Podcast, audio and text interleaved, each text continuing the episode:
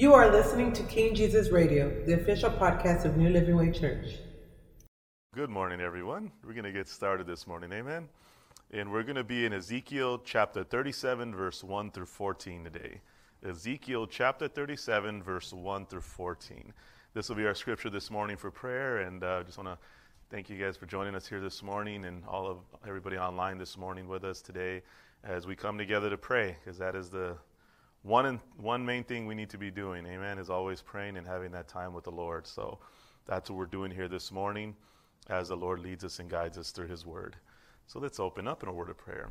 Father, in the name of Jesus, we just thank you, Father God, for another beautiful day, Father God. We thank you, Lord Jesus, for just your faithfulness and your goodness, Father God. And we thank you for the life that we have in you today, Lord Jesus. And we thank you for the life, Father God, that Father, Lord, is there for all those today who put their faith in you today, Lord Jesus.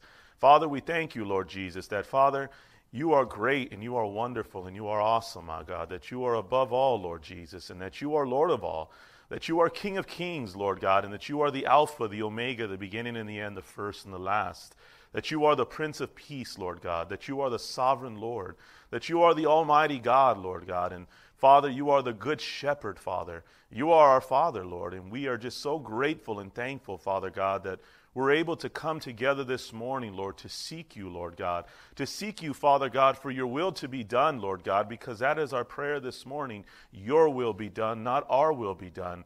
So, Lord, today, Father, as we seek you, we seek you through your word, my God. Father, you know the needs, Father God. You know, Father, what needs to be spoken today, Father God. You know what we need to hear today, what we need to receive, Father God. You know the word, Father God, as you send it forth, my God. And Father, in the name of Jesus, Lord God, we're just trusting you, Lord God. We're looking to you. We believe in you, Lord God, for we know that all things are possible for you, Lord.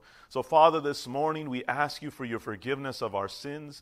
Father, forgive us of all unrighteousness and uncleanliness. Father, we repent of our sins. We confess our sins to you today, Father God. Father, in every commandment and law we have broken, Father God. Father, in Jesus' name, Lord God, causing us to be disobedient, rebellious, Father God, causing, Father, us to have hardened hearts, causing us to sin against you and to sin against one another, Father. Father, this morning we ask you to forgive us of our sins, Father God. Father, Lord, because that is why you came, Lord Jesus, to die for our sins, that we may have that forgiveness this morning. And Lord, that we could come to you and have a right standing relationship with you, Father, through your Son, our Lord Jesus Christ, Father God. So, Father, Father, this morning we repent of our ways and of our sins and even of our own self righteousness and pride and arrogance, Father. This morning, Lord God, we repent of our sins. We ask you to wash us, to cleanse us under your precious blood this morning. And Father, in Jesus' name, Lord God, in that same forgiveness we ourselves have received, we forgive those that have sinned against us, my God. Father, if there's anyone or any, Father, any persons today, Father, that we are holding anything against, my God, by faith and by the power of your Holy Spirit, trust in your word, we forgive as we ourselves have been re- forgiven, Lord. But Father, we thank you, Lord, that you did not call us to do this alone, my God, but you have given us your Holy Spirit. You have filled us with your Holy Spirit. And Lord, we are so grateful today, Father God, because Lord, you have it is the it is your mind, Lord God. It is you, Lord Jesus. And Father, we are just so grateful this morning as you lead us and guide us by your Spirit this morning. Father, you are leading us today, Father, Lord, in all that we do. So we just thank you this morning, Father. We thank you, Lord Jesus, that Father, Today we are right standing in your presence here today, my God, because we are here in the name of your Son, our Lord Jesus Christ. And Father, filled by your Holy Spirit, Father God, that guarantee, my God, that you are coming back for us, Lord. And Father, we just thank you today, Lord Jesus, as you touch the hearts of many that are hurting, many that are sick. Father God, many today, Lord Jesus, that are, Father God, running from you, Lord God. Today, that those that, that heart that has been hardened, that has refused to turn to you, Lord God, thank you that today is a day of salvation, my God. And that, Father God, that that person, that heart can turn to you today, Lord. So, Father, in the name of Jesus, we just thank you as we willingly turn to you and seek you this morning, as we look to you this morning, Father. Lord, we thank you, Father God, that, Lord, your presence is here with us, Lord. We love you, we praise you, we bless you, Father God. In Jesus' name, amen. So we will be in Ezekiel chapter 37, verse 1 through 14. So we're going to read this this morning and we're going to come back and break it down a little bit. So let's look here in verse 1. It says, The hand of the Lord was upon me, and he brought me out in the spirit of the Lord and set me down in the middle of the valley. It was full of bones. And he led me around among them, and behold, there were very many on the surface of the valley, and behold, they were very dry.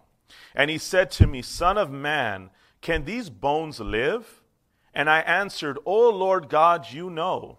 Then he said to me, Prophesy over these bones, and say to them, O dry bones, hear the word of the Lord. Thus says the Lord God to these bones Behold, I will cause breath to enter you, and you shall live. And I will lay sinews upon you, and cause flesh to come upon you, and cover you with skin, and put breath in you, and you shall live, and you shall know that I am the Lord. So I prophesied as I was commanded, and as I prophesied, there was a sound, and behold, a rattling. And the bones came together, bone to its bone. And I looked, and behold, there were sinews on them, and flesh had come upon them, and skin had covered them, but there was no breath in them. Then he said to me, Prophesy to the breath, prophesy, Son of Man, and say to the breath, Thus says the Lord God. Come from the four winds, O breath, and breathe on these slain that they may live. So I prophesied as he commanded me, and the breath came into them, and they lived and stood on their feet, an exceedingly great army. Then he said to me, Son of man, these bones are the whole house of Israel. Behold, they say, Our bones are dried up, and our hope is lost. We are indeed cut off. Therefore prophesy and say to them, Thus says the Lord God, Behold, I will open your graves and raise from your graves, O pe- raise you from your graves, O my people, and I will bring you into the land of Israel. And you shall know that I am the Lord when I open your graves and raise you from your graves, O my people. And I will put my spirit within you, and you shall live. And I will place you in your own land. Then you shall know that I am the Lord. I have spoken, and I will do it, declares the Lord. Amen. What a sight. What a picture of this. I mean, there is a, a video of this, and I believe it's a Paul Wilbur um, video, music video. It's, it's, I believe it's The Watchman or one, huh? The Song of Ezekiel. There you go. The Song of Ezekiel, and it's Paul Wilbur. It's a song by Paul Wilbur, and it has to do with this portion of Scripture. But the video that is part of that actually is a, it's a cartoon but they do the, the video of this as the bones are coming together. So it looks pretty, it's, it's like you look at you're like, wow, that's intense. Because, I mean, this must have been such a sight to see as Ezekiel is, is prophesying to these dry bones. And, you know, so it's, it's amazing portion of scripture. And as I was reading this, it kept really taking me to, there's a Twilight Zone. I always share always like the Twilight Zone. But it's not just so much a Twilight Zone. I believe it's a song that everybody knows. It's an old song that's from there. But there's an episode where this man, he's an alcoholic, and he keeps singing this song, How Dry I Am. And all he says is, How dry I am, how dry I am. Nobody knows how dry I am. And what it's referring to is that he's, you know, I'm not, you know, that in that episode it's referring because he needs another drink. And he's looking for that next drink. And it's because he's so dry. And it just kind of reminded me of this portion of scripture about the dry bones. And we're going to look at that and see why as we look at to the scripture, but we're also looking to us today as a church, as a world, and how we're going to pray this morning. Amen? So, how many of us know that God's word and spirit give life? Not just spiritual life, but physical life. And He could raise us up from a dry place that we may be in today, that the church may be in, that we are in in our homes, in our marriages, in our families, in our jobs, and just in everything that is going on today, that the Word and the Spirit of God can bring life and raise us up from these dry places. Because nobody likes to be dry. I mean, I know with all this, especially in my job, I got to be washing my hands constantly, using hand sanitizer. And sometimes you don't even know. It's like that the, the Grinch that stole Christmas when they're feeding them pudding, and one of the guys comes and says, "This is not pudding," and he says, "What?" You know, but by that time you already ate it. You know, sometimes you're putting these hand sanitizers on, you don't even know what it is. You're just like, "Oh, what is that? That smells like I don't know, some kind of tequila or something. You know, it's like sometimes you get these really bad ones because you just see hand sanitizer now and you just use it, you know. And because of that, my hands get so dry and they get like cut up and they're just like they become really rough. So I got to go moisturize them and I got to, you know, wet them a little bit and sometimes spit on them. No, I'm just kidding, I don't do that. But I mean, you know, it's just to keep them because they get so dry. And when something gets so dry, it starts to crack, it starts to break, and it can actually start to hurt after a while. So I look at this and it just reminds me of a state that many of us are in today. The body of Christ, our country, our world today is there's just so much going on and it can leave us in a, in a dry place. So let's look at verse 1 and 2 here. It says, The hand of the Lord was upon me, and he brought me out in the spirit of the Lord, and he set me down in the middle of the valley. It was full of bones. And he led me around among them, and behold, there were very many on the surface of the valley, and behold, they were very dry. So as we look at that, you know, normally bones and a dead body is buried. I mean, you don't go to a funeral and they just have the body on top. I mean, they do, you know, but eventually they lower it into the grave because when there is death, there's comes a burial. Jesus died on the cross and he was buried. He was put into tomb. You know, so you're always put into some type of place after burial. So when I read this portion of scripture and it says that there's bodies on the surface, there must be a reason why these bodies were not buried. Well, when you look at the scriptures and you look back at the history of Israel, Jerusalem was conquered by war. Babylon came in and took the children of Israel captive. So these bodies and these bones are actually the bones and the lives of those that were still in the rubble of the destruction of Jerusalem. Because you got to realize to go upon Jerusalem and see Jerusalem, it was like, as we read in Ezra, when they got there, to go rebuild, this place was in ruins. The walls had been torn down, the temple was burned down. I mean, people were laid dead on the streets. And not only that, there were bodies in all this rubble. So, what Ezekiel is looking at is he's seeing the remnant of that which was left behind. So, this was done from battle. These were bodies that were just laid out. But as Ezekiel is speaking, it's not so much just the physical, but it's also, he's looking at their spirit, spiritual life, but using this as an example of where they are at spiritually. But he's using this physical example to them. And he's telling them to prophesy to, that, to these dry bones. Many times do me and you feel like we're in a battle. When you look at the history of Israel, Israel was always at war. They had enemies, they had other lands around them that wanted to take them out because they were different, because they were blessed. But there was a reason why there was always a battle. Let's look at Judges chapter 3, verse 1 through 6.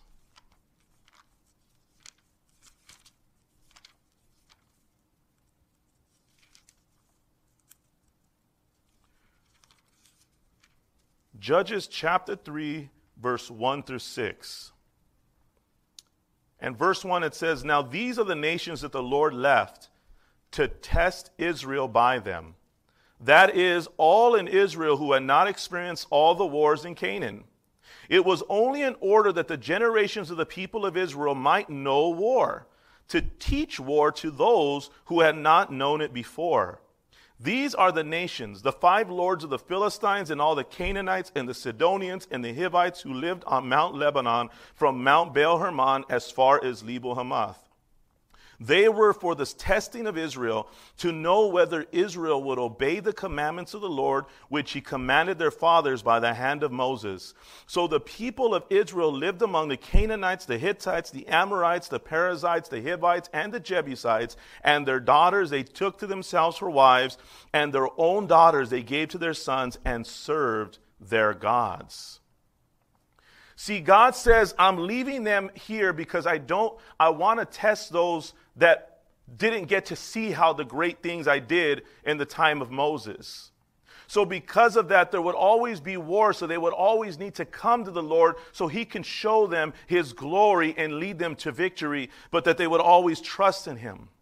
But not only that, that they would also heed to His commands because they would be challenged to continue to live a life serving Him, being different, being distinct from everyone else, so that others can see God, the God of Israel, through his people. To be able to come to know him through the children of Israel. So they were given these laws, they were given these standards to live by. They were given all this land that was promised to Abraham because God said it. But they would have to fight for it. They would have to time and time again defend what was so freely given to them. They would have to defend for what was right. They would have to defend God's laws and commandments that He had given them, and by defending, and that is to be obedient to them. And in that obedience, having to do whatever it would take, which would include war, to fight for what was right to be able to follow the Lord. How many of us know today that we still have these battles today? The biggest spiritual battle in our lives is our flesh.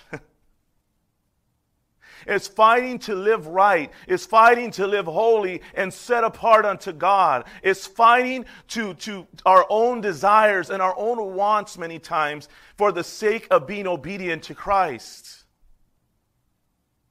And not only that, but the temptations of the world, the temptations of the teachings of the world, of the doctrines of the world, of false doctrines, of all these different things that tickle our ears, the wants, the desires of going our own way is a constant battle in this world. And what happens is many times as we are on our own, as we are undecisive, as we don't know, well, should I be obedient? Should I not? Well, I don't know. Is that what really God is saying? What it does is it places us in a place that we're in battle within ourselves. And it wears me and you down and it puts us in a place that we feel that we have to do it on our own. And many times we find ourselves doing it on our own because we refuse to be obedient or we just are not quite there yet. So there is a battle. And even in that obedience, there's times that, yes, we still are in a battle. But it's to test us, it is to help us to grow and mature in our faith. To learn to trust Him, to know that He is greater, to know that God, you are greater than every, every any devil, every demon, every principality. But what this can do is it can bring us to a dry place a place of battle where we're just laid out on the surface of the floor, beaten, run down, dried out because of the battle, because of the spiritual fight. Let's look at Ephesians chapter 6, verse 10 through 20. He says, Finally, be strong in the Lord and the strength of his might. Put on the whole armor of God that you may be able to stand against the schemes of the devil. For we do not wrestle against flesh and blood, but against the rulers, against the authorities, against the cosmic powers over this present darkness, against spiritual forces of evil in the heavenly places. There's a lot of against. But look in verse 13, he says, Therefore, Take up the whole armor of God that you may be able to withstand in the evil day, and having done all to stand firm, Stand therefore, having fastened on the belt of truth, and having put on the breastplate of righteousness, and as shoes for your feet, having put on the readiness given by the gospel of peace, in all circumstances, take up the shield of faith with which you can extinguish all the flaming darts of the evil one, and take the helmet of salvation and the sword of the Spirit, which is the word of God praying at all times in the Spirit with all prayer and supplication. To that end, keep alert with all perseverance, making supplication for all the saints and also for me, that words may be given to me in opening my mouth boldly to proclaim the mystery of the gospel, for which I am an ambassador in chains, that I may declare it boldly as I ought to speak. This is where the obedience is needed. It's hard to be obedient. Look what he's saying to be obedient in. Finally, be strong in the Lord and the strength of his might. Who doesn't want to be obedient to that? To put on the full armor of God, to pray in all circumstances. And in that, everything that comes against you are able to withstand because you're not withstanding in your own, you're withstanding in the strength of God. Because it's Him in your life. But also notice how he says, but also pray for me that the word comes forth as supposed to be. Because how many of us know that the true word of God needs to go forth? So not only do we have a responsibility to stand and be strong in the Lord and to take up the armor of God because of the realities of what is against God, but also to pray for one another and to pray for all those in ministry that are responsible to bring forth the word of God, that they will bring it as God gives it. Just like Ezekiel. Because Ezekiel was brought to a place in the valley of dry bones. Those that are dried out from war, physically here, but also spiritually, and many today are dried up. They're laid out on the surface because the battle has beaten them down. And this is why it's so important that the Word of God continues to go forth in truth and in the power of His Holy Spirit. Because verse 3 it says, And He said to me, Son of man, can these bones live?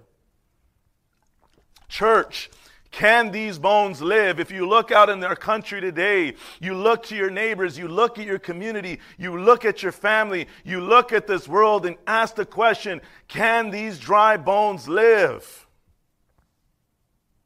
The answer is yes.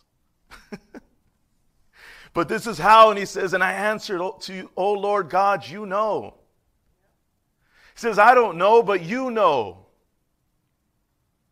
Because many times we may look at people around us and say, Man, I don't know, God, that one looks like a, a lost cause. But it's coming to a place to say, Lord God, you know. And I thank God he knew because maybe when I looked far off and, man, I don't know, that guy's a lost cause. But God knew better than anyone else. And I thank God today that it wasn't a lost cause in his eyes, and neither are you, and neither is anyone else. No matter how we may see it, just know that no one is ever a lost cause in God's eyes. But look at verse 4, he says, Then he said to me, Prophesy over these bones and say to them, O dry bones, hear the word of the Lord. Thus says the Lord God to these bones, Behold, I will cause breath to enter you, and you shall live. And I will lay sinews upon you, and cause flesh to come upon you, and cover you with skin, and put breath in you, and you shall live, and you shall know that I am the Lord. He says, Go and speak my word and prophesy, and this is what will come forth. A sinew is a piece of tough fibrous tissue uniting muscle to the bone or bone to bone, like a tendon or a ligament.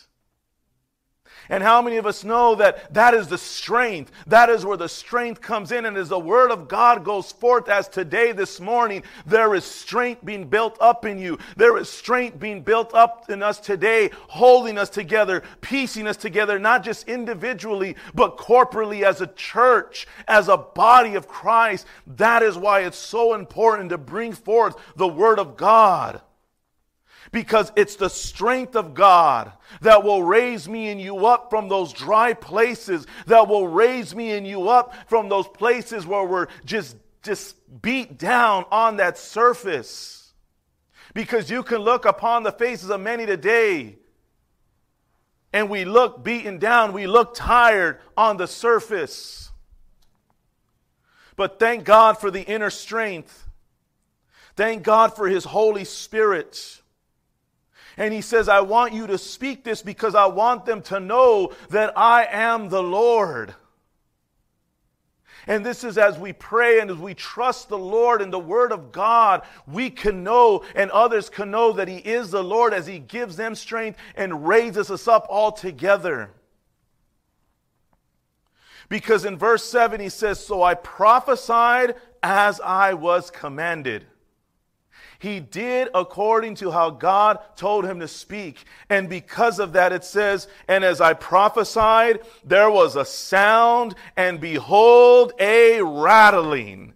And the bones came together, bone to its bone. So, exactly how God told him what would happen, as soon as he spoke the word as he was commanded, all of a sudden there was a sound and there was a rattling as those bones started to come together and piece together, and they started to raise up and they started to live. And many times it may look like the situation in your life, whatever's going on in your life, in your mind, in your family, in your home, in your job, in our community, in our world, no matter what it looks like, if we do what we are commanded, and that is to speak the word of God and believe the word of God as He says it to be so, there can be a sound, there can be a rattling that will raise up what was dry and now give it life and strength.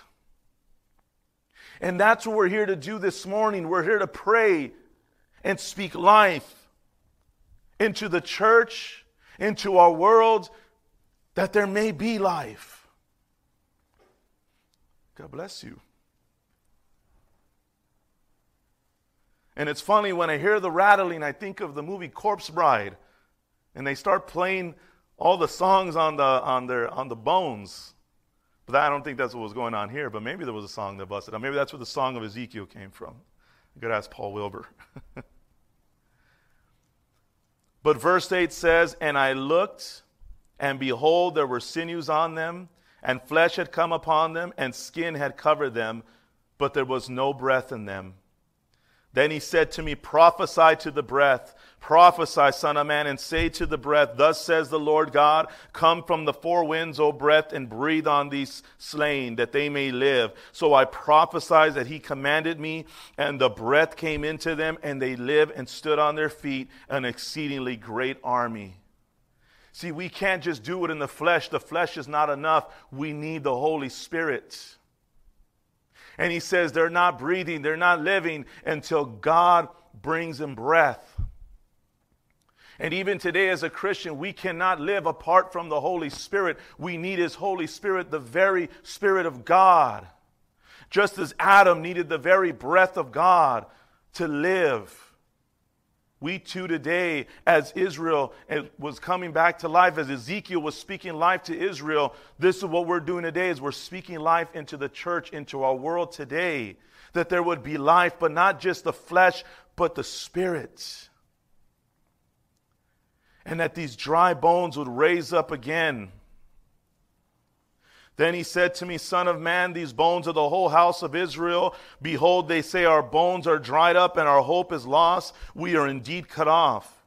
Therefore prophesy and say to them, Thus says the Lord God, Behold, I will open your graves and raise you up from your graves, O my people, and I will bring you into the land of Israel. And you shall know that I am the Lord when I open your graves and raise you from your graves, O my people. And I will put my spirit within you, and you shall live, and I will place you in your own land. Then you shall know that I am the Lord. I have spoken, and I will do it, declares the Lord. This is Israel's hope. This is our hope. And this is the world's hope today because he says you will do it.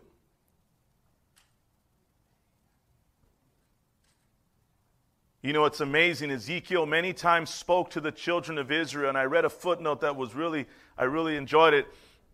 So that many times Ezekiel must have felt like he was speaking to dry bones because they rarely responded to the message that he was told to prophesy.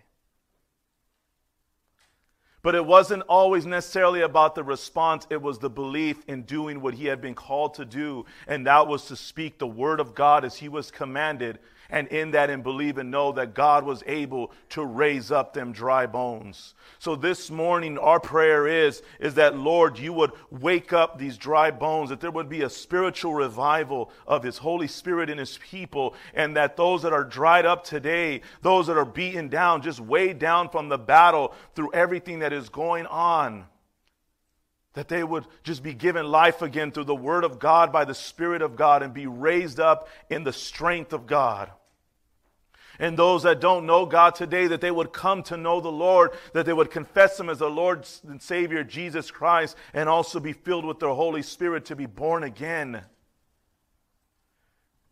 Because apart from the Spirit of God, the Christian walk is impossible, especially in the battle. But in the battle, we're never called to do it alone, but we're called to do it in the strength of the Lord God Almighty. This will be our prayer this morning. I encourage you online today to pray at home as well. We, for our 1045 service, we will have our communion.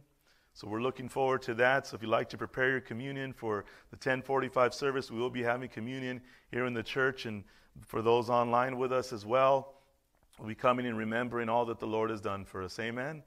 So praise God this morning, and we're going to pray this morning. Uh, for those online, we will return at 10:45 this morning. Amen. God did though. so praise God. Amen. So welcome everybody to church this morning. Amen. Pray that you guys had a great week, a great day. You know what? We're here to serve the Lord this morning. We're here to worship the Lord together this morning. And you know what? Let's keep our eyes on the Lord. Amen. We continue to follow the Lord and we continue to look to Him for the wisdom and the guidance and the direction and that's what we're doing here today in the, in the house of God is we're looking to the Lord for direction, but at the same time using wisdom at the same time. Amen. Looking out for one another and the love for one another as well and respect for one another, but also understanding the need to be able to come together as a body of Christ and being able to have the capability to do so. So this is why we are meeting this morning. So I know not everything is is completely uh, on the same page, but we are still submissive, definitely, but we are submissive unto God before anything you know, but also out of respect for, for our leaders, and we continue to pray for our leaders in our country and our nation and our city. You know, as there's many changes and many different things going on, and you know what, we continue to pray and trust the Lord through it all. Amen.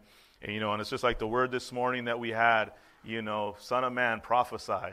Amen. Speak life into them dry bones. Amen. Because many times through all of this, so many decisions, so many choices, so many things going on, we can come to that dry place.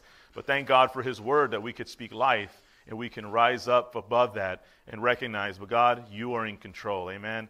And we know that our God reigns and we know that He is Lord of all. So, you know, this is what it's all about. It's just to be able to continue to praise the Lord together. So, again, thank you for joining us online. Thank you for all of you guys that are here today. We're going to open up in a word of prayer. We're going to come together and worship the Lord this morning. Amen. Well, Father, in the name of Jesus, we just thank you, Father God, for another beautiful day, another beautiful morning, Father God. We thank you, Lord Jesus, for all that you have done and will continue to do, Lord. We thank you, Father God, for being so good and so wonderful and so amazing. We thank you, Lord Jesus, that there is no other like you, Lord God. And Father, we're just here today to worship you, to glorify you, to praise you, my God, to seek you, my God. Father God, as we just look to you, the author and the finisher of our faith, my God. Father, Lord, we thank you, Lord Jesus, that you are so good and so wonderful and so amazing, my God. We thank you, Lord Jesus, that Father, you did not call us to do this on our own, but Lord, you've given us your Holy Spirit. And Lord, we are just asking that you would lead us and guide us by your Holy Spirit this morning, Father God. So, Father, we just thank you this morning, Lord God. We give you the glory, we give you the praise, and we give you the honor, Father, as we look to you, Lord Jesus. And we just bless you this morning, Father, as your word says to bless the Lord, oh my soul, and all that is within me. Oh, we will praise your holy name, Lord God. So we are here to bless you, Lord Jesus, for you are good, my God. And we thank you, Father, for all that you have done, Lord God. So we just come here today to seek you, Lord. And we thank you for this time, Father, in the name of Jesus Christ, oh God. Well, how many of us know that to seek the Lord and to press into the Lord, what is one of the greatest things that we can do? We can pray. We can look to His Word. And as we look to His Word and as we pray, It should always lead us to a place of worship. Amen. Always to a place of praise and worship, giving God glory for He is good. Amen. And looking beyond the situation, the circumstance, and everything that is going on, but looking to Him. And one of the greatest things we can do is praise the Lord and just start to thank Him for all that He has done this morning. Amen. So as we start, as we worship the Lord together, I'm just going to ask you guys to sing along with me this morning. And it's just a simple song. It just says, "This is how I fight my battles." Come on. Amen. So we're going to do this a cappella this morning. Amen. I want the worship team to come along. Brother Ramon is going to lead us this morning. Amen. we're all going to sing it together this morning. Amen. Amen. So this is how I fight my battles. This is how I fight my battles. This is how I fight my battles. This is how I fight my battles. This is how I fight my battles. This is how I fight my battles. This is how I fight my battles. This is how I fight my battles. It may seem like I'm surrounded, but I'm surrounded by you. It may seem like I'm surrounded, but I'm surrounded by you. And it may look like I'm surrounded, but I'm surrounded by you. It may look like I'm surrounded, but I'm surrounded by you. This is how I fight my battles. This is how I fight my battles. This is how I fight my battles.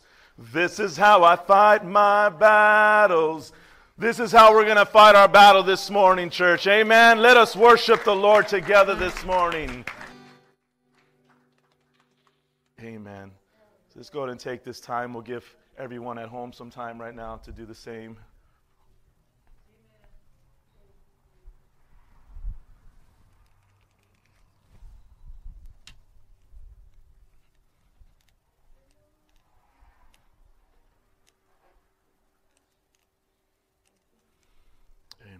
God is so good. Amen. Amen. Amen. Thank you, Jesus. Thank you, Lord. How many of you guys been in that dry place lately? And I said, it's like that song that it comes to mind from that Twilight Zone I watch. How dry I am, how dry I am. Nobody knows how dry I am. Only the Lord knows. Amen. And many times we don't even know why we're so dry. But it comes when we're trying to do things on our own and our own strength. It comes at a time when we're being disobedient and rebellious to, against the Lord. It comes at a time when we're choosing not to be obedient or we're fighting God on some things, or it just comes in a time where it's just, Lord, there's so much going on. But it's coming back to the Lord for that strength. It's coming back to the Lord to know that He is faithful and He is good. And He is the giver of life. He is the water. He is, he is the one that gives me new life. Amen. Amen. Thank you, Jesus. Thank you, Jesus. Sorry, I'll take one of those. Thank you. Amen. Thank you. These are a little tricky, guys, so you got to peel off the top first. Amen. Amen. You can peel off the top first.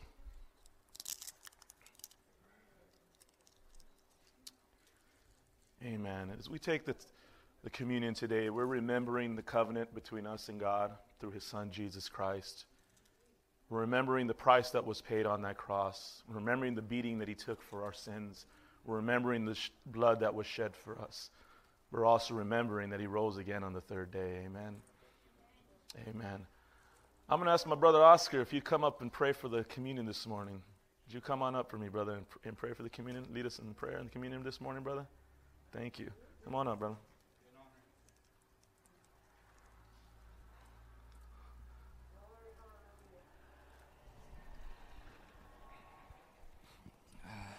Morning, everyone. It's a pleasure to stand here before you once again and uh, be part of this as we all called to be participants of this, as we are the body of Christ. And the word says, and the last day, I love it from the uh, Gospel of Luke. It says, Anxiously I waited. I waited to do this with you. And those are really words that are really deep that the Lord spoke to those who were with him the last night before he was taken. Take that into consideration. Let's pray over the bread. Say, Heavenly Father, we thank you, Lord. Yes, Lord. We bless your name, Lord, Jesus, thank you. for that that was given for us, Lord. For this bread, Lord, as you commanded, to be taken as a representation, Lord, of your body that was given for us. We thank you, Lord, for your mercy, your kindness, and your everlasting love for us, that you will give yourself for us, sinners, Lord. But because of you, we stand righteous before the Father. Oh, yes, Lord Jesus. Hallelujah. We praise your name. Take any. Amen.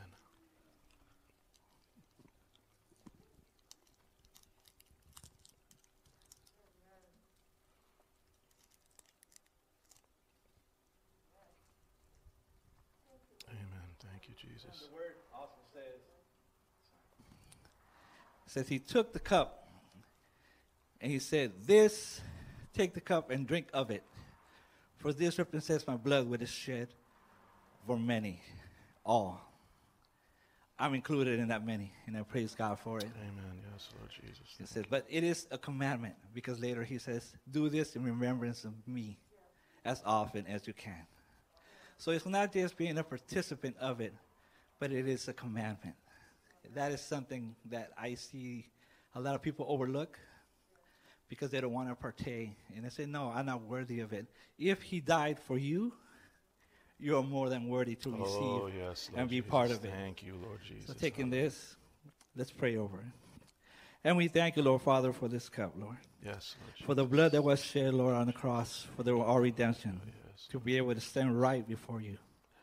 It was only yourself, Lord, that could pay that price. Nothing else, Lord Father, could reconvey us and bring us back to you. Oh, man was lost. You gave your rules. You gave your commandments. And man was not able to keep them. But you yourself, Lord, stepped down onto earth and showed us the right way, the only way to follow you and to stay right before you was to be standing under, Lord, the sacrifice that was paid. The only one that can redeem us back to you. So being obedient, Lord, we partake and we take. In Jesus' name, amen. Amen. Hallelujah. Praise the Lord. Thank you, Jesus. We are Praise the redeemed. Lord. Amen. Thank you, brother. Amen. Thank you, brother Oscar. Appreciate it. Praise the Lord. Give him a shout this morning. Amen. Thank you, brother Oscar, for praying for that today. Our God is so good. Amen. Our God is so good this morning. And like he said, the only reason why we're able to take it is because we believe in what he did for you and me. And all those today that put their faith in Christ today can believe and take this communion because they believe in what he has done for them. Remember, we didn't earn salvation. We don't deserve salvation. There is salvation available today for all those who believe because they put their faith in Christ and they believe that He died for our sins. We all fall short.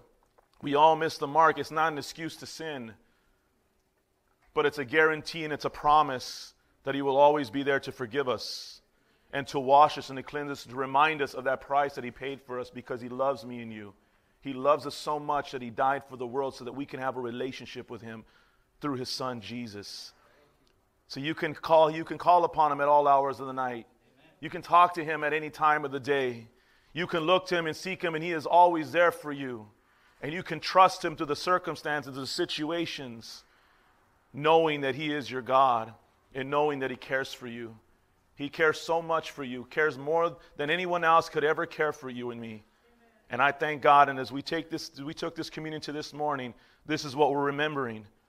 We're remembering this is how much God loved me and you. Again, He didn't just tell us, I love you. He showed us that He loved us on that cross. He showed us how much He loves us on that cross. He shows the world how much He loves them on that cross today. That He was willing to die for our sins and pay that penalty that me and you should have paid. But thank God he rose again on the third day, proving that that sacrifice was accepted. Amen. Because he rose again on the third day, that means that the promise is still there. and that that promise was true and that promise is faithful and no one or nothing could ever break that promise that god has made with humanity this morning. Amen? And every single day. So thank you jesus for being so faithful. Amen? Well again thank you guys for joining us this morning. Just a couple of announcements for this week. Um, this week we will not have bible study or normal prayer these next two weeks. Uh, what we will be doing though is we will be having prayer so this week starting tomorrow I will be opening up here from 6 to 8 p.m. for five days, Monday through Friday, this week and next week, and we will be praying. Um, so you can feel free to join us. You can feel free to join us um, at home, wherever you may be. If you work, you know, take that time. And what we're going to be doing is we're going to be praying through the book of Daniel. So starting tomorrow, we will start in chapter 1 and every day going on from there, even Saturday and Sunday, we will end up in, um, we'll end by the following Friday in Daniel chapter 12. So even if you're not able to come out for prayer tomorrow or any of the days, you could still pray in the time that you're allotted to, the time that you may have. Maybe you work or you got other things going on, whatever it may be. But you just take that time, even if it's just five minutes out of your day, just to sit, read that scripture through the day, and just know that all of us are doing it together. So tomorrow we'll be starting Daniel chapter 1. And then from then on, we'll be doing two and three and all of that. And what I may be doing is I may just put up a quick link to the YouTube uh, channel, and uh, I may just open it up just to read the scripture. And then from there, you know, we can all be praying here, and whoever's here with me, and uh, and wherever you're praying as well. So if you're not able to to see it that day, you can watch it later, or you know, whatever time you may have. But even if you don't watch it or not, you can read it on your own. Amen. So it's also a good way to make sure you're reading your Bible. Praise God. Amen. So maybe sometimes you don't know what to read. Well, Daniel, the book of Daniel. Amen. And I'm just, I, I, just, I love the book of Daniel. I love the Bible, but man, Daniel's got some good stuff in here. But it's very challenging to me and you as a, definitely as a believer because you see the life of Daniel and um, you know the other guys as well. Amen. So I'll, I'll work on their names later. Amen. Because we're going to read a little bit on them today. So praise God. Amen. So that's what we'll be doing for the next two weeks. So, you know, encourage you. I, I, I believe that you, you know, just encourage you to, to join us in prayer. Amen. Because we definitely need to be praying and seeking the Lord through everything. So praise God. There's power in prayer. Amen. Amen. Well, let's turn to the book of Daniel, chapter 1. And we're going to kind of cheat a little bit. We're going to jump ahead today. Amen. We'll start in Daniel chapter 1 all together. We're still going to read it tomorrow, but today would be the, the, the first day of it. In Daniel chapter 1, we're going to read verse chapter 1 to chapter 12 this morning. Amen. I'm pulling a Letty. Letty's usually pretty good at that. Amen. I think she said that last time she was up here. No, we're going to be reading Daniel chapter 1. And this morning's title of the message is What's Next? What's next? Getting to a place of, well, okay, but what's next? What's my next step? What's my next decision? Where do we go from here type of deal?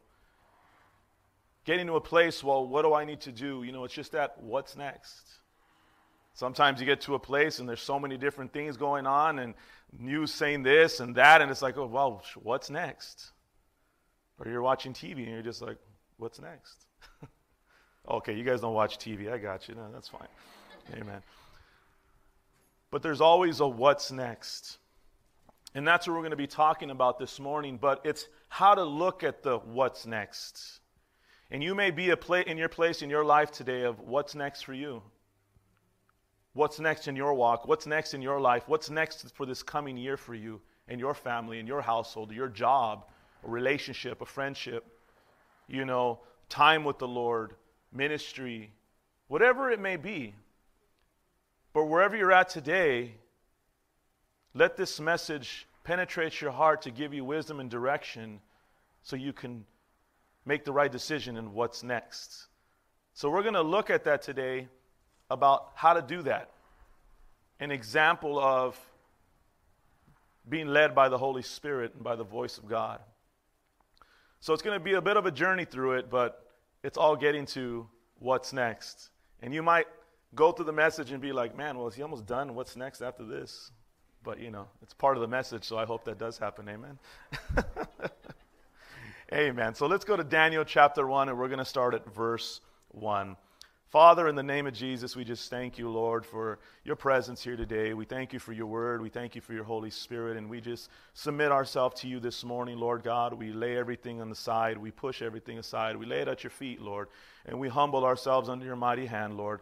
And Father, we thank you as we submit to you, Lord. Your word says we sh- shall resist the devil and he shall flee. So, Father, this morning in our submission to you, we are resisting the devil, Lord God. And Lord, your word says he shall flee. So, in Jesus' name, he is gone, Lord.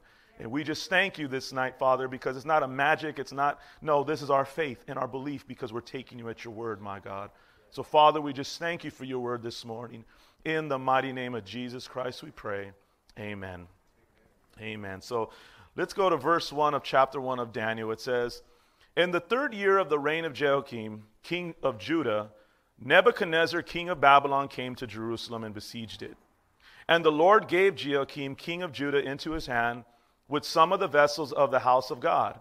And he brought them to the land of Shinar, to the house of his God, and placed the vessels in the treasury of his God. Then the king commanded Ashpenaz, his chief eunuch, to bring some of the people of Israel, both of the royal family and of the nobility, youths without blemish, of good appearance, and skillful in all wisdom, endowed with knowledge, understanding, learning, and competent to stand in the king's palace, and to teach them the literature and language of the Chaldeans. The king assigned them a daily portion of the food that the king ate and of the wine that he drank. They were to be educated for three years at the hand of that time. I'm sorry, at the end of that time, they were to stand before the king. Among these were Daniel, Hananiah, Mishael, and Azariah of the tribe of Judah. And the chief of the eunuchs gave them names. Daniel he called Belteshazzar, Hananiah he called Shadrach, Mishael he called Meshach, and Azariah he called Abednego. We're going to stop here real quick because I want us to look at a couple of things here, okay? So we're looking between verse 1 and 7 here. And we're seeing the captivity of, of Israel, of Jerusalem, now taken to Babylon. And they're taken to a foreign land. They're taken out of their comfort zone. They're taken away from the temple of God. And they're placed now in a foreign land. But not only are they just placed, they're enslaved to this land because this land has conquered them. This king has conquered them, Nebuchadnezzar. And so what he does is he sees all the, the beautiful people, you would say, those that are of, of importance, those that they see have an education, those that they see, hey, we can use them and we can raise them up. And what we can do is we can indoctrinate them. We can raise them up as our own and we can teach them how to be Babylonians and to basically see things from a Babylonian or a world view. Does that sound familiar to you today? Does that sound a little too familiar today? And this was the purpose of bringing these men, these young guys here, to teach them that. Because if you notice in verse 5, it says they were to be educated for three years. Now, they weren't going to be educated in the God of Israel. They were going to be educated in their doctrine and their beliefs and the way they do things. That word educated is seen, uh, the first, the root word of that is to twist. Or that is to make large or to cause to grow. How many of you know when you get an education, your mind starts to grow? You grow. You're learning, and what that's referring to is you're, you're twisting, you're squeezing, but it's causing something larger to come out. You know, it's like you get that thing of toothpaste as an example, and you start to twist it, you start to squeeze it, and what happens? Something comes out, growth comes out of that. Well, it's the same thing in education. They're looking for something greater to come out. They want them to grow, but they want them to grow in what they are educating them with. This is why it's very important. Be careful what you allow yourself to be educated with and where you get your knowledge from. But see, it doesn't necessarily mean that this was a bad thing. But it's based on the person who is getting this education. Some of the things they would be teaching them would be mathematics, astronomy, history, science, and magic. One, two, three, four, five. I think they were missing PE. That's what was missing, guys, right? PE? They're missing PE because it's supposed to be six periods here. Amen? So, hey, there might be something to that. but these are the things and you know, was it the other one uh, an elective, right? They probably didn't have elective. Maybe magic was the elective. We'll figure that out later. Right? But these are the things that they were going to be teaching Daniel and these three others and all those that they took to Babylon that they wanted to raise up in this education. And this was pretty much all the education. This was like the best education in the world at that time. Babylon had it all. So they were going to be educated in these things. So it was going to be a pretty, you know, they were getting a free, expensive um, education here. And how many of us know today it's not wrong to get an education? It's okay to get an education. If you're one of those that loves education and wants to learn more, wants to go to school, wants all these things, there's nothing wrong with that. What's wrong is when we allow that education now to draw us away from God. And we become so wise, we now become stupid and foolish. Because now we start to look at the creation instead of to the creator. And we start to become too smart for our own good. But let's just, just back that up a little bit. Let's not just look at the education, but what about your life and street smarts? A lot of us got street smarts, educated in different areas in different ways. Maybe not book smart, but you're good on tests, you're good in the streets, you're good in your job, you're good wherever you're at. But sometimes what happens in that education and your learning and all that you know, now you become greater than God. And you start to make decisions and you start to use all these things because you know more than God. You start to diagnose yourself as a doctor. You start to diagnose others as a psychiatrist. And we start to think we know more than we really know because in reality we know nothing. Our percentage is very small. I heard it put one way as a person was talking to a gentleman that was really smart, and he was he said he was like one of the know-it-alls. Reminds me of the Polar Express. Have you ever seen that? They call a kid one of the kids on there the know-it-all. He's funny. I like him. But they call him the know-it-all, and he says he's talking to this guy, and he's not even talking to him. This guy's just talking about all that he knows. And I don't know if the story's true or not, but it's a good story. So I'm going to use it. And so as the guy's talking, he says the guy just keeps talking and talking about all the things he knows, this, that, and the guy just like, I don't know what to say, man. I'm not even like smart enough to get in this conversation.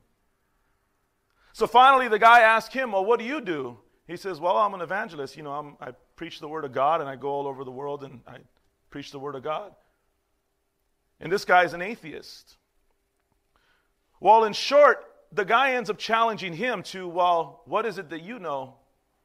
And so the guy just said out of nowhere, he just got this response and asked the gentleman, he says, Listen, he goes, In all of the world's knowledge, in all that you know, what is the percentage that you say that you would know out of all the knowledge in, the whole, in this whole world and earth? How much percentage would you say you have of it? That you got it, that you know it? And he said the response was 3%. 3%, a know it all, but knows that he only knows 3% of everything. Because how many of us know that not everybody knows everything? Even the wisest person in our world can probably only know a certain small percentage of what really goes on in our earth, not even talking about the universe. And what he was able to do is he was able to question this gentleman and let him know. So you're saying that in the 3% that you know, how do you know that God is not in the 97% of what you don't know? And that is the truth. Many times we make our decisions and the things that we do, we allow what we see, what we're hearing, what they're talking about, what they're teaching us, we allow that to dictate and to determine what's next. And what we're hearing, what we're seeing, what we're knowing is probably less than 10% of what is really the truth. So imagine, just like he said about the 97%, let's just imagine, let's just say the source of news and all that we have and all the knowledge that we have in our situation, in our circumstance, whatever's going on in our life, okay, 50% of what they know is right, 50% of what we heard is correct.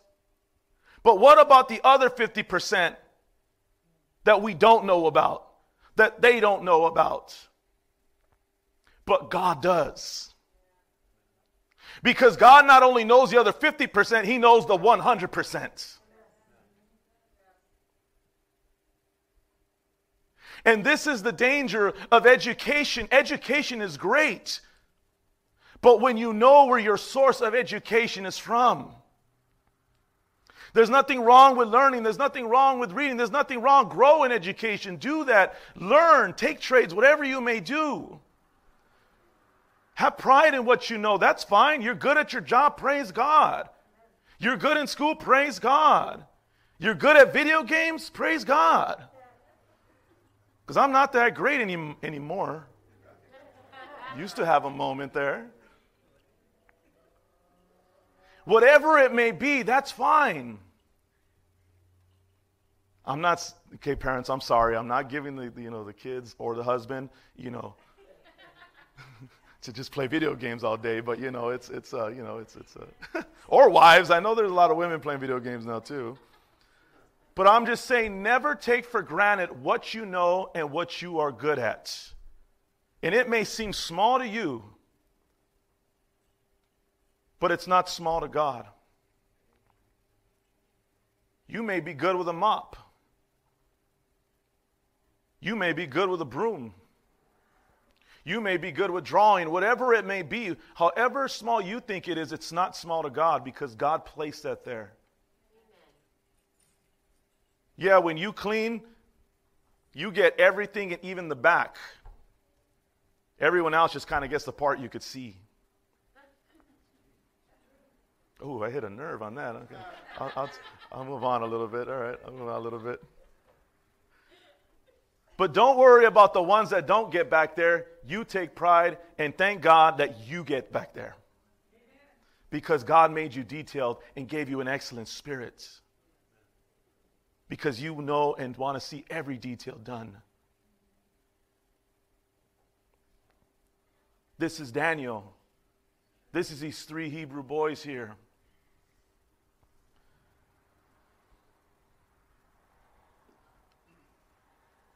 And look at verse 7 and the chief of the eunuchs gave them names.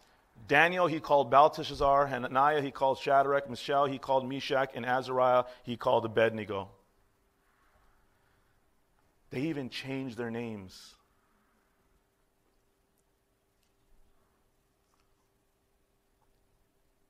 Daniel means God is my judge. Belteshazzar means Bel or Marduk protect his life.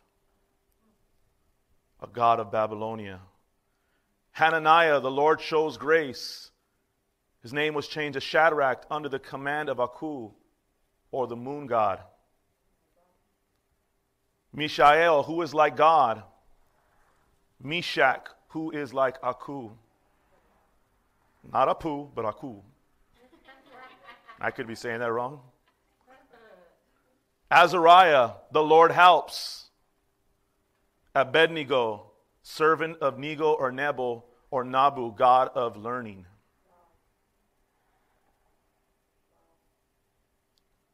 They did everything they could to change the point of view, to even changing their names and their outer appearance to look like Babylon.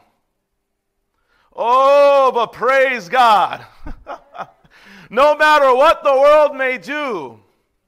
And you may have the appearance like everyone else, but always remember you are just a pilgrim passing through. But me and you got to be like Daniel in verse 8. But Daniel resolved that he would not defile himself with the king's food or with the wine that he drank. He had a resolve in his heart no matter they change my name, no matter they teach me all these things, but I will resolve in my heart I will not sin against my God because my God will continue to be my God and I will live as my God is still God. See, so there's nothing wrong with education. There's nothing wrong with all this learning. There's nothing wrong with seeing all these things. Just never forget who your God is and resolve in your heart that you are not going to compromise for anyone or anything else because you still belong to God. And He loves you, and He will look after you, and He will protect you, and He will lead you, and He will guide you in His wisdom.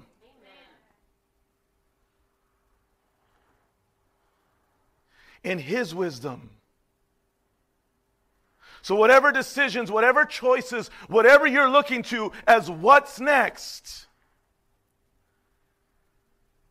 don't put so much attention on there. Focus and resolve in your heart who your God is. Focus in your heart your Lord and seek Him. And let Him lead you and guide you and direct your footsteps because let me tell you something, He already knows what's next. He's already there before you, but let me tell you, be obedient.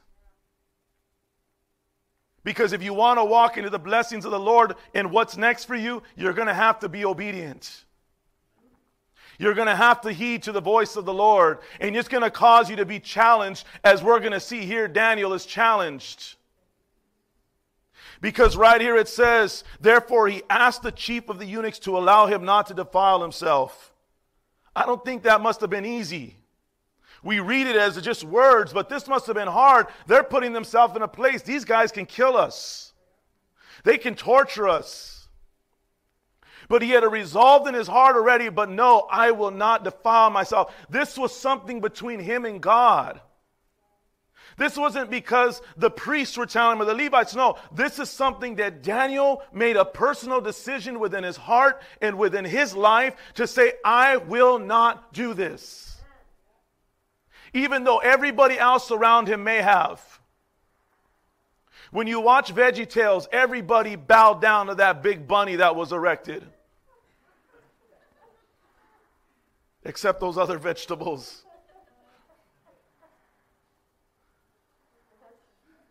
But see, it's not a matter of what everybody else is doing. It's a matter your relationship with God and what you have made a promise and a decision in your heart to commit to Him. I can't worry about Tom. I can't worry about Yolanda. I can't worry about the other Yolanda. What they resolved in their heart, I have to make what's resolved in my heart between God, just as they do, just as you do, just as all of us need to. And then you got to be willing to stand for it. You got to be willing to fight for it. You got to be willing to trust the Lord through it. And in verse 9, but look at this, and this is what God does. And God gave Daniel favor and compassion in the sight of the chief of the eunuchs. And the chief of the eunuchs said to Daniel, I fear my lord the king, who assigned your food and your drink. For why should he see that you were in worse condition than the youths who are of your own age? So would you endanger my head with the king? He's worried about himself. not even worried about them. He's like, no, I'm worried about myself. But look at the favor of God. Then Daniel said to the steward, whom the chief of the eunuchs had assigned over Israel, Hananiah, Mishael, and Azariah, Test your servants for 10 days. Let us be given vegetables to eat and water to drink. Then let our appearance and the appearance of the youths who eat the king's food be observed by you. And deal with your servants according to what you see. So he listened to them in this matter and tested them for 10 days. At the end of the 10 days, it was seen that they were better in appearance and fatter in flesh than all the youths who ate the king's food. So the steward took away their food and the wine they were to drink and gave them vegetables. As for these four youths, God gave them learning and skill in all literature and wisdom, and Daniel had understanding in all visions and dreams. At the end of the time, when the king had commanded that they should be brought in, the chief of the eunuchs brought them in before Nebuchadnezzar. At, and the king spoke with them, and among all of them none was found like Daniel, Hananiah, Mishael, and Azariah. Therefore they stood before the king, and every matter of wisdom and understanding about which the king inquired of them, he found them ten times better than all the magicians and enchanters that were in all his kingdom. And Daniel was there until the first year of King Cyrus. Nebuchadnezzar and King Cyrus recognized these men are not like everybody else. And it wasn't because of the education they were giving them, it was because these men had resolved in their heart they were not going to bow down to any other God but the God of Israel. They resolved in the heart they were going to live righteously before God. And many of us today are challenged in our lives today because we want to be led by the wisdom of the world. We want to be led by our own wisdom and our own knowledge of what we know.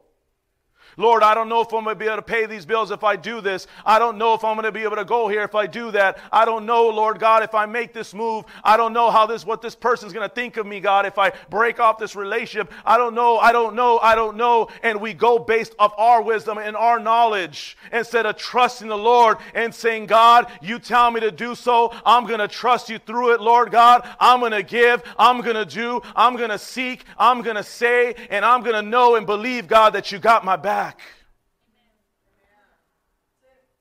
I'm going to trust you for what's next. I'm not going to go based off the education of the world. I'm not going to go based off what I've learned. I'm not going to go based on what everybody says they think they know. I'm going to go based off what your word says and what you know, God, and I'm going to know and believe you are faithful. And as your word says, trust in the Lord with all your heart and do not lean on your own understanding, but in all your ways acknowledge him and he shall direct your paths. But don't be wise in your own eyes, but fear the Lord and shun evil, and this will bring health to your body and nourishment to your bones. It starts with the fear of the Lord. See, these men, they were educated, they were brought in, they, all these things were done, but they were still children of God. They didn't allow those influence. They learned, they learned a lot, and God was able to use that to bring him glory even in Babylon. You might not always like what they're teaching you at your job. You might not always like what they're teaching you at school. You might not always like what is going on in your neighborhood or in our country. But let me tell you something when you know who your God is, God will give you the wisdom and understanding to see through it. And He'll use that wisdom and knowledge to bring Him glory. I thank God for science because when I read it and I look at all those things, like, man, God, that just shows me how great you are. That proves to me even more, God, that you are the creator. Because I always love those videos that say, we think this is what happened. We've come to know or realize, and then years later it changes. But God never changes. And I might not understand how He created the heavens and the earth in seven days, six days.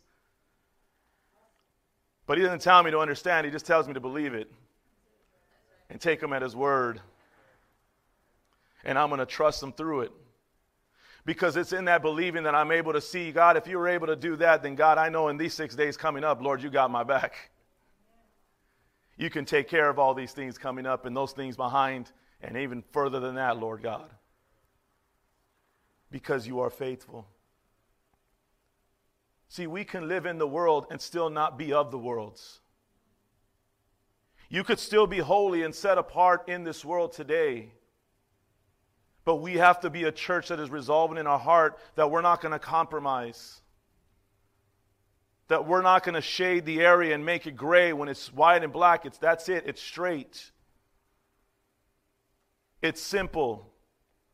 I'm not saying we will always do the right thing. I'm not saying we will always say the right thing. I'm not always saying we will understand and, and want to do the right things. But it's recognizing still, I recognize it's still wrong.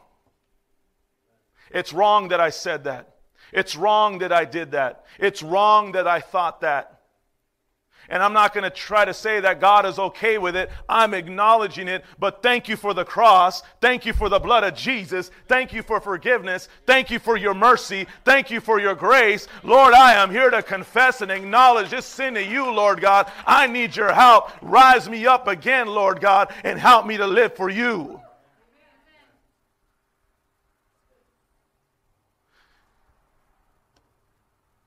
It happens. Sin happens. I was say the other word. No, I said sin happens.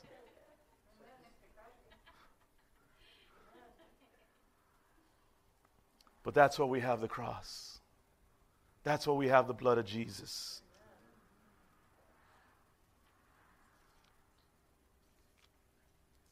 Let's go to Matthew chapter 2. We're going to close up with this scripture here.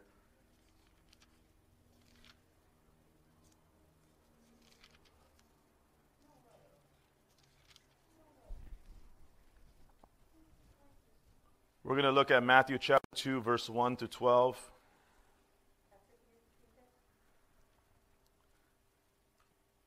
And we're going to look at some wise men here. Verse 1 through 12. Matthew chapter 2, verse 1 through 12.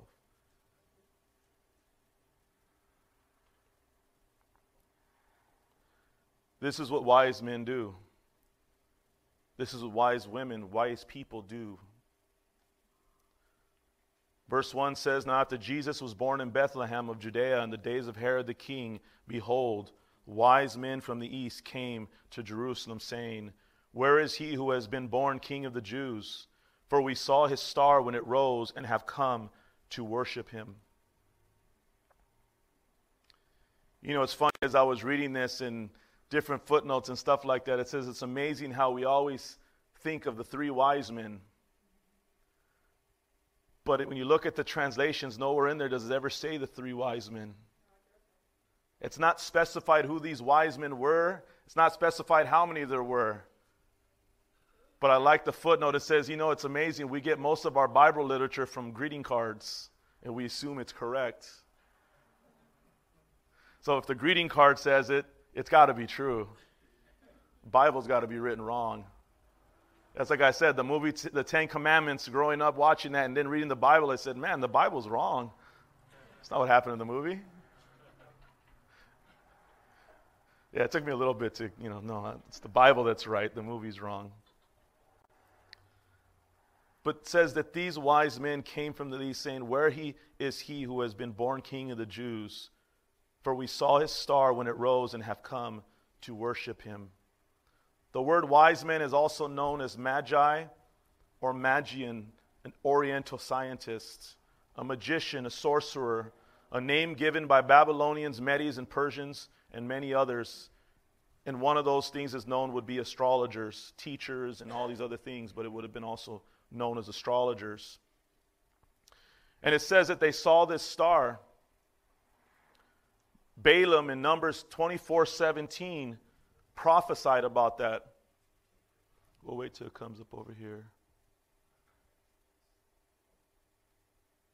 Judges, I'm sorry, Numbers 24 17.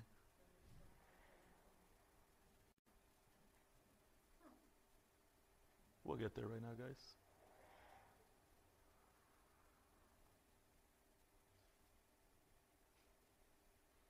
Well, you know you guys have it in your Bible, right? yes. And I see him, but not now. I behold him, but not near. A star shall come out of Jacob, and a scepter shall rise out of Israel. It shall crush the forehead of Moab and break down all the sons of Sheth. Now, these were writings that definitely came through over many years. And again, it's not really understood if these men were maybe Israelites, you know, maybe scattered abroad or where they got all this. They could have got this stuff from Babylonia. They could have been some of the stuff that Daniel, as he was part of that, and it made it over the years. There's nothing really specified in it. There's a lot of different thoughts and opinions. But regardless of the fact that it was prophesied, and regardless of the fact these men, these wise men knew about it and they were seeking out the Messiah. And that's what they were here doing. These wise men are seeking out the Messiah. What's next? Verse 3 and 4 says, When Herod the king heard this, he was troubled, and all Jerusalem with him. And assembling all the chief priests and scribes of the people, he inquired of them where the Christ was to be born. They told him in verse 5 in Bethlehem of Judea, for so it is written by the prophet, which is found in Micah 5 2, and you, O Bethlehem, in the land of Judah, are by no means least among the rulers of Judah, from, for, from you shall, for from you shall come a ruler who will shepherd my people, Israel. And in verse 7 says, Then Herod summoned the wise men secretly and ascertained from them what time the star had appeared. And he sent them to Bethlehem, saying, Go and search diligently for the child, and when you have found him, bring me word that I too may come and worship him. You know, it's amazing. These wise men come, however many of them there were, And first of all, Herod is just looking out. He's, he's, you know, it's all nepotism. He was basically placed up there, and he wasn't even a true Israelite. So he was jealous. He was concerned about his position of somebody coming and taking his position. You ever have a boss like that? you ever have a coworker like that? Have you ever been like that? So this is what he's worried about.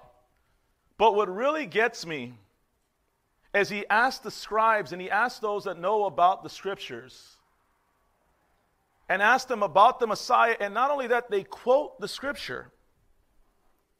These are educated men that study their whole lives, that know the, you know, the, the Torah, and they've studied that they can, they can recite it by memory. They knew all the laws the books of the prophets, the Psalms, the Proverbs. And here are these wise men looking and basically looking for the star, looking for the Messiah. They hear about this, and yet they don't go with them to find out if it is true. How many today are reading the Word of God, are looking at the Word of God, are hearing the Word of God, but have no desire to truly see the Messiah? Because what the Word of God should do for me and you, it should cause me and you to want to see the Messiah, to want to follow the Messiah, to want to come to the Messiah, Jesus Christ, the Savior of the world. So we see in all that education and all that knowledge, it did them no good because they rejected the King of Kings and the Lord of Lords. Because it wasn't in their heart. It was in their mind. It was in their mouths, but it was far from their heart. Because if it was in their heart, they would have went with these wise men and said, "Oh, where is the Messiah? We want to see him too and worship him." But instead, they send the wise men away on their own. The danger of even education in the church, of knowing the Word of God, but never seeking the one to whom the Word is about. The one that the, who the Word is. In the beginning was the Word, and the Word was God, and the Word is God. He was with God in the beginning. The Word became flesh and dwelt among us. Jesus, the very Word of God. His word shall not return back void, but accomplish the purpose for which it was sent. Higher than the heavens. His thoughts are not our thoughts, His ways are not our ways. But yet, in their own knowledge, in their own place, it kept them from coming to see the Messiah. But I thank God that the Lord allowed me to come and see him. Because I'm a very smart guy, if you didn't know that. I'm smart enough to know I don't know any, really anything, especially compared to the Lord.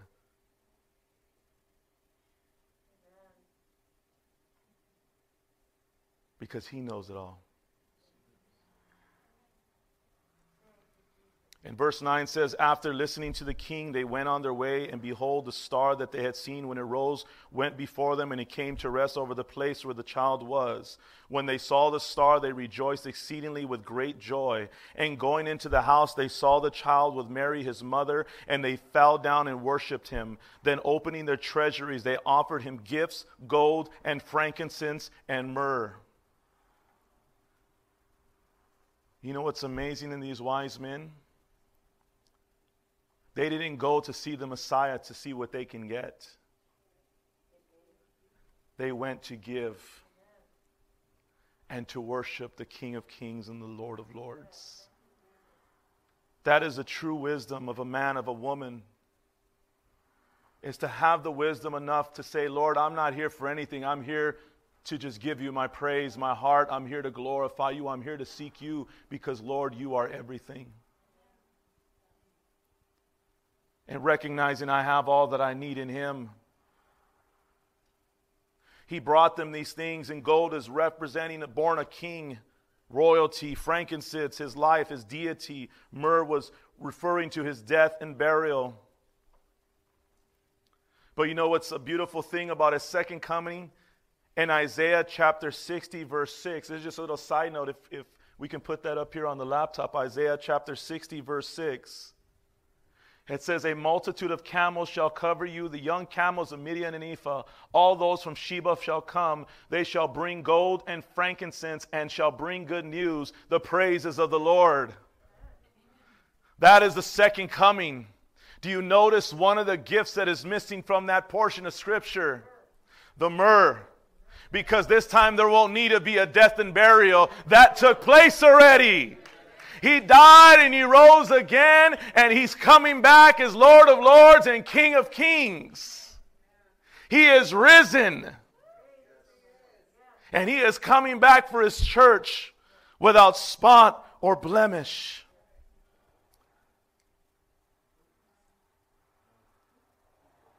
But see, look at this part here as we close up this morning.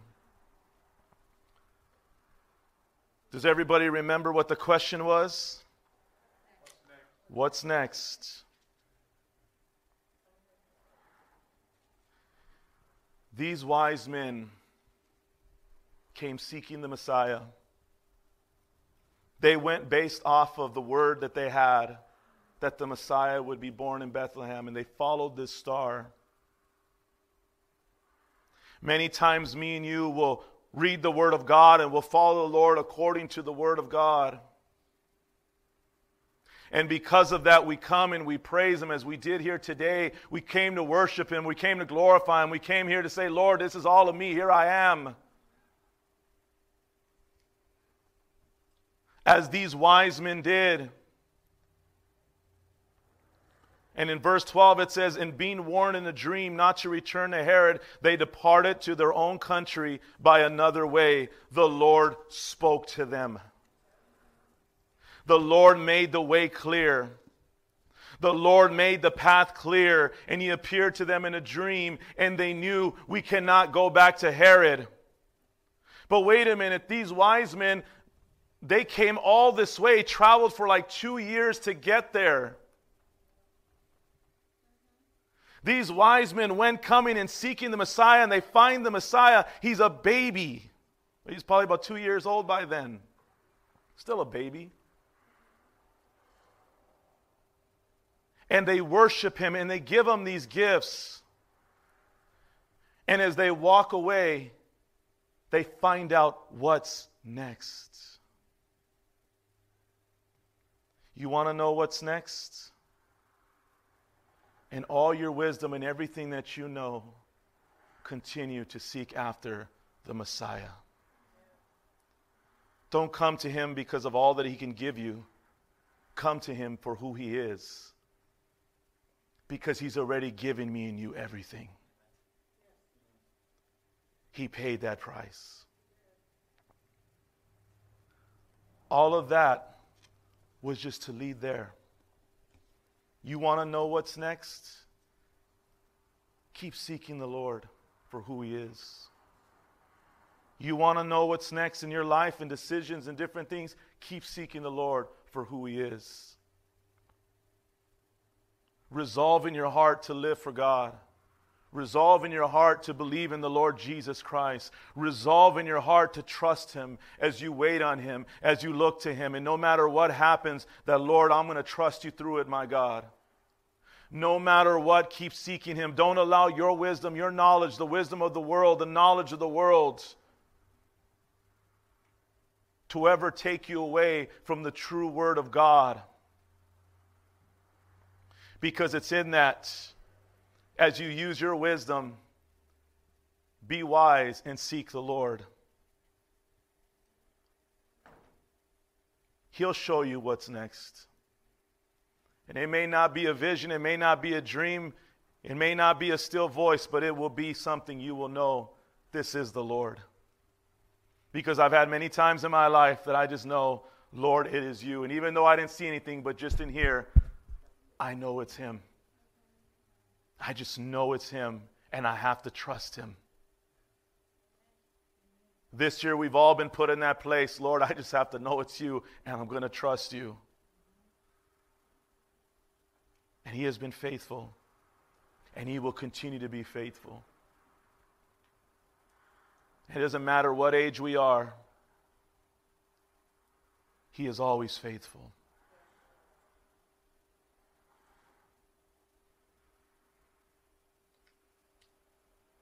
He's a good God. Amen. What's next? We're going to pray. And we're going to continue to pray. And we're going to continue to seek the Lord. And we're going to continue to depend upon His strength by His Holy Spirit. Father, we just thank you this morning, Lord. We give you all the praise and all the glory and all the honor, Father God. Father, you know our hearts this morning, Lord. You know where we've been. You know where we're at today, Lord God. And Lord, it's really up to us on where we're going and the decisions that we make, Father God, whether we do or we don't. But Father, today, Lord, we recognize, Lord Jesus, that Father, we have been influenced by many other things. Father, many of us here lived lives, Father God, because of the influences, Lord, of others, of the lives that we grew up in, my God, that just became a part of our lives, Father. And that's all we ever knew. So we lived accordingly. But Lord, it wasn't until you stepped in, Lord, and made yourself known to us. It wasn't until you, Lord Jesus, revealed your truth to us, my God, and gave us the opportunity to know you and to confess you as our Lord and Savior, that we really got to see the truth and recognize, Lord God, that is not the right way. And Father, even today, Lord God, we have many ways of thinking, my God, old ways of thinking. Because, Father, it takes a lifetime, Lord God, as you do the work within our lives, Father, to get out of that thinking, to get out of those ways, to get out of the way we always have done things, my God. But Lord, we thank you for your patience and we thank you for your faithfulness. And we thank you, Lord Jesus, that as we continually come to you, Father God, and looking to you, you help us, Lord, through it, my God. And you continue to teach us through it, Lord. Father, today, many of us are in here, Lord, wondering what is next, Lord God.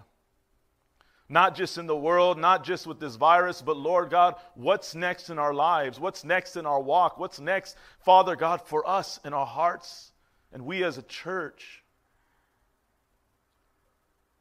Lord, help us to continually seek you. Not for what you can give us, not for what we want, but Lord, because of who you are and all that you've already done for us and recognizing and acknowledging, Lord God, we already have all that we need. Because, Jesus, you are all that we need, Lord Jesus. And in that, Lord Jesus, that we would not be influenced or, Father, taken back or walk away, Lord Jesus, from you because of the wisdom of this world, because it's limited, my God. But Lord, that we would allow you to use that wisdom of the world, Father, to bring you glory, to teach us about things, to show us things, my God. And Lord, also how to talk to other people around us and share your love and who you are, my God, in the wisdom of the world, but through your wisdom, Lord Jesus. Using the talents and the gifts, my God, that we have in this world to bring you glory, my God using the heart to serve and to labor and to help, my God, to bring you glory, my God. Father, whatever it may be, Lord Jesus, and however you use our lives, Father, and Father, what is in our heart, no matter how small or great we may think it is, Lord God, it is all the same to you. Because you see us the same, Lord. But Lord, the purpose of it all is all to bring you glory that others may know you and know that there is a God who loves them and died for them, and that they can be saved as well, Lord Jesus. Father, thank you, Lord Jesus. As Father, we trust you for what's next. And Lord, whether you make it known to us or not clearly, my God, we're going to trust you, Lord. And Lord, whatever's next, Lord God, thank you that, Lord, we're not doing it alone. Thank you, Lord God, that you've given us all the provision and equipped us for all that we need for it. Thank you, Lord Jesus, for the wisdom through it, my God. And thank you, Father God, that you are faithful, Lord, through it all. Father, we thank you this morning. We give you all the glory and all the praise and all the honor, Father God. Father, we know that there's many today that are testing positive or been around people that are positive and Lord, just everybody's in a weird place right now, but Father, in Jesus' name, we thank you that you're the healer. We thank you, Father God, that you're able to heal and deliver. And Father, Lord Jesus, we know there are many others with other sicknesses going on. And in Jesus' name, we speak life, Father God, into every single one of our brothers and sisters today. Father God, in the name of Jesus, we know there's financial hardship. And Father, in Jesus' name, we speak life into those finances today. Father, we know that there's many issues in relationships today in marriages and families, Lord Jesus. Father, in Jesus' name, we speak life, Father God, into these marriages and families today. Father, we know there's much division in the church today, and we speak life into your church this morning, my God. That there would be unity in life, my God, by your Spirit, Lord God. And that, Father God, Lord, we would be united together in your strength and in your power according to your word, my God, to praise you and to glorify you in all that we do, Lord Jesus. And we just thank you this morning for your peace that surpasses all understanding, Lord. And we give you all the praise, all the glory, and all the honor, Father. In the name of Jesus Christ, we pray. Amen. God bless you. We are dismissed this morning. Amen. If you need prayer, we'll